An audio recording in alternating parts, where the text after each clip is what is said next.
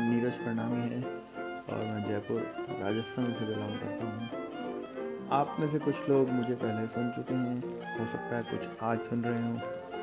और जो सुन चुके हैं, उनसे मैं कहना चाहूँगा थैंक यू और जो आज सुन रहे हैं तो मुझे फीडबैक ज़रूर दें कि क्या आपको सुनना मतलब मेरा सुनना अच्छा लगा या नहीं लगा। मेरा व्हाट्सएप नंबर है nine three five one five zero nine six double zero.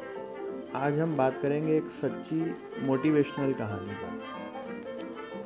किसी की सक्सेस के बारे में।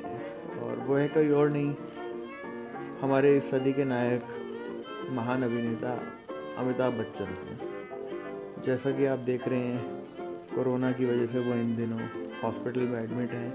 तो हमारी सबकी यही शुभकामनाएँ हैं कि वे जल्दी स्वस्थ होकर अपने घर की ओर लौटें तो इस सदी के मान है, जो बॉलीवुड के सबसे लोकप्रिय अभिनेता और भारतीय सिनेमा जगत में जिनका कोई सानी नहीं, ऐसे सफलतम व्यक्तित्व का जीवन भी संघर्षों से भरा रहा है।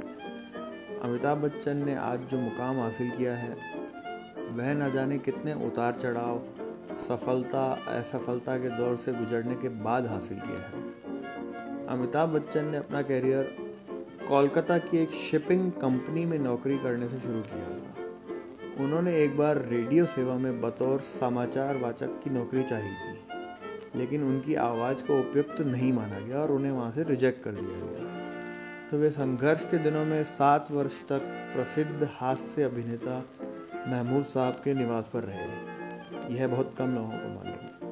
तो उन्होंने राजनीति में भी अपना दाव अजमाया, सांसद भी चुने गए।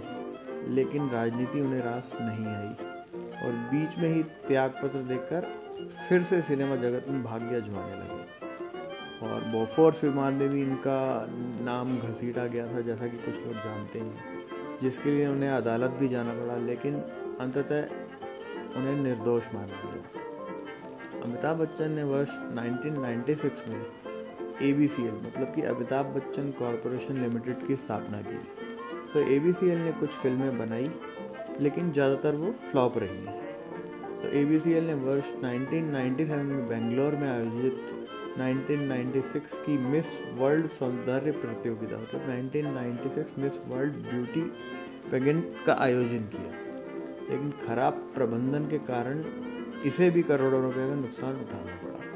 तो वर्ष 1997 में यह वित्तीय एवं क्रियाशील दोनों तरीकों से ध्वस्त हो गई मतलब कि पूरी की पूरी ए ख़त्म सी हो गई। तो कंपनी प्रशासन के हाथ में चली गई और बाद में इसे भारतीय उद्योग मंडल द्वारा असफल करार दे दिया गया। इसके बाद कौन बनेगा करोड़पति टीवी के प्रोग्राम का एंकर बनकर अमिताभ बच्चन ने पुनः अपनी साख अजमाई और इस कार्यक्रम की सफलता से उन्हें वह उनके परिवार को नैतिक एवं आर्थिक संबल मिला। और फिर से उनकी सफलता के द्वार खुल गए। तो मेरा ये कहना है कि हर विषम विषम परिस्थितियों को साहसपूर्वक और धैर्यपूर्वक झेलें, जैसा कि अमिताभ बच्चन ने अब कभी अपना आत्मविश्वास नहीं खोया अमिताभ बच्चन लगातार संघर्षरत रहे और आज सफलता की उन ऊंचाइयों पर पहुँच गए हैं, जहाँ पहुँचने की कल्पना शायद उन्होंने स्वयं भी नहीं की होगी। तो लास्ट में यही कहना चाहूँगा दोस्तों आप सब जिस भी काम की कोशिश कर रहे हैं, उसमें लगे रहें, डटे रहें।